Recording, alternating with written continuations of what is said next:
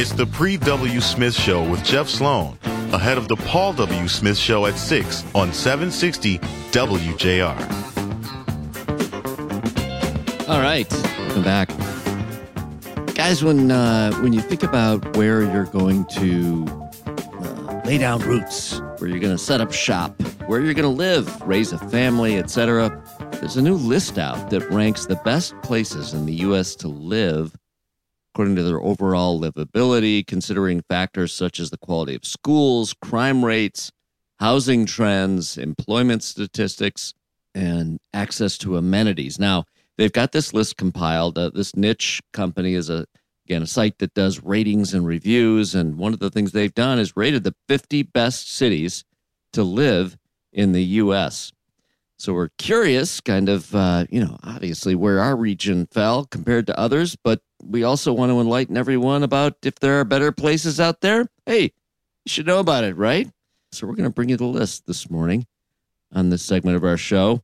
You know, certainly there were guys, there were a lot of tourism destinations, warm weather's a factor, there are all these things, but there are a lot more things that go into it. For example, even where there's diversity, you know, where diversity really exists in the US, some of those things are important beyond just things like the weather and amenities and all the rest, values, quality of the people, character, etc., you know, opportunity for work.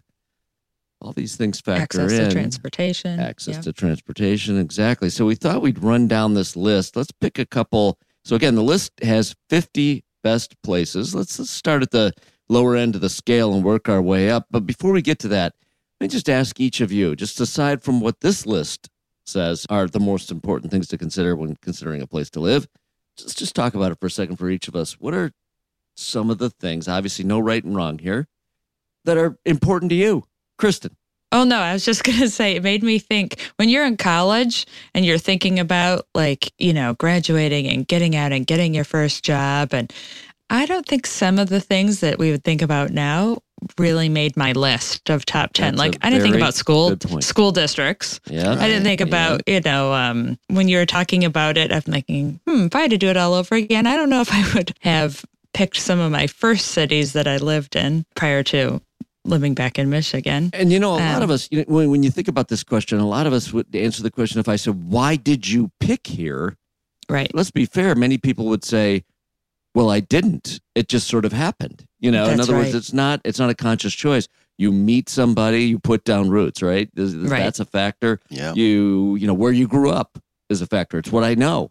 Uh, and these are the Yep. things that don't obviously drive places onto this list. These are just life's realities that you know have us ending up where we do and living our lives, where we get a job, where we establish a career, where Yeah. we may have gone to college. Those are the things that lead us also outside of this list to places where we live, not necessarily based on where we choose to live.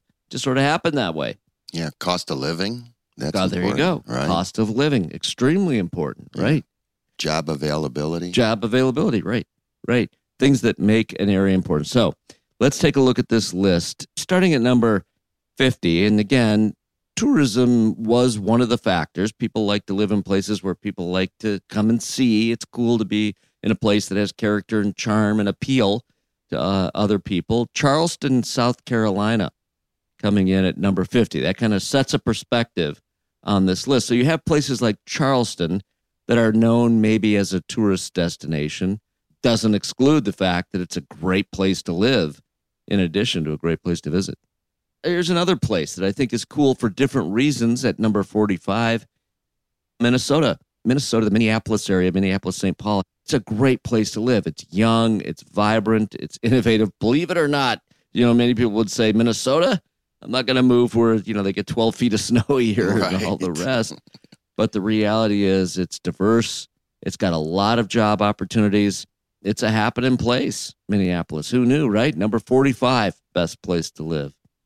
You got Tampa, Florida, Boston moving up the list, Lexington, Kentucky. But coming in, let's get to the top 10 and call out some highlights. How about at number six?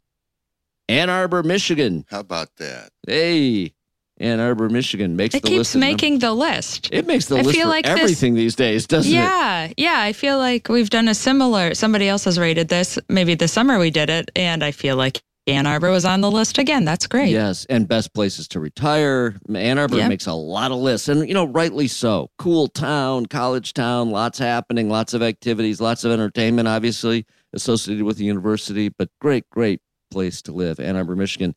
Top three: Naperville, Illinois at number three, Cambridge, Massachusetts, right outside Boston at number two, and coming in as the 50 best cities to live in in the U.S. Woodlands, Texas. How about that? Woodland, Texas offers great place, great cost of living, lots of job opportunities, lots of amenities, a new fresh city, lots happening. So there you have it, the 50 best cities to live in in the U.S. Okay, well, now turning our attention to the Paul W. Show coming up next. Good morning, Ann. You with us? Well, good morning, Jeff and Hey. Kristin and Mark. What a beautiful holiday weekend. We're going to talk a little bit about that. Wasn't it beautiful yesterday? You can't tee it up any better. It was beautiful. No, no, no better. And I've got my correspondent here, Sean Baligian, to talk a little bit about the Masters yesterday. Shawnee? Uh, what a finish yesterday, guys. Uh, Jon Rahm started the day, the 30 hole day, four strokes back. He wins by four strokes. A dominant performance on Championship Sunday. Wow. So there you Great go. Paul's in this seat, and we're ready to go, you guys. Great to watch. All right. We'll be looking forward to hearing more from you guys, as we always are, in the hour ahead on the Paul W. Show, coming up right here next on WJR. Stick with us.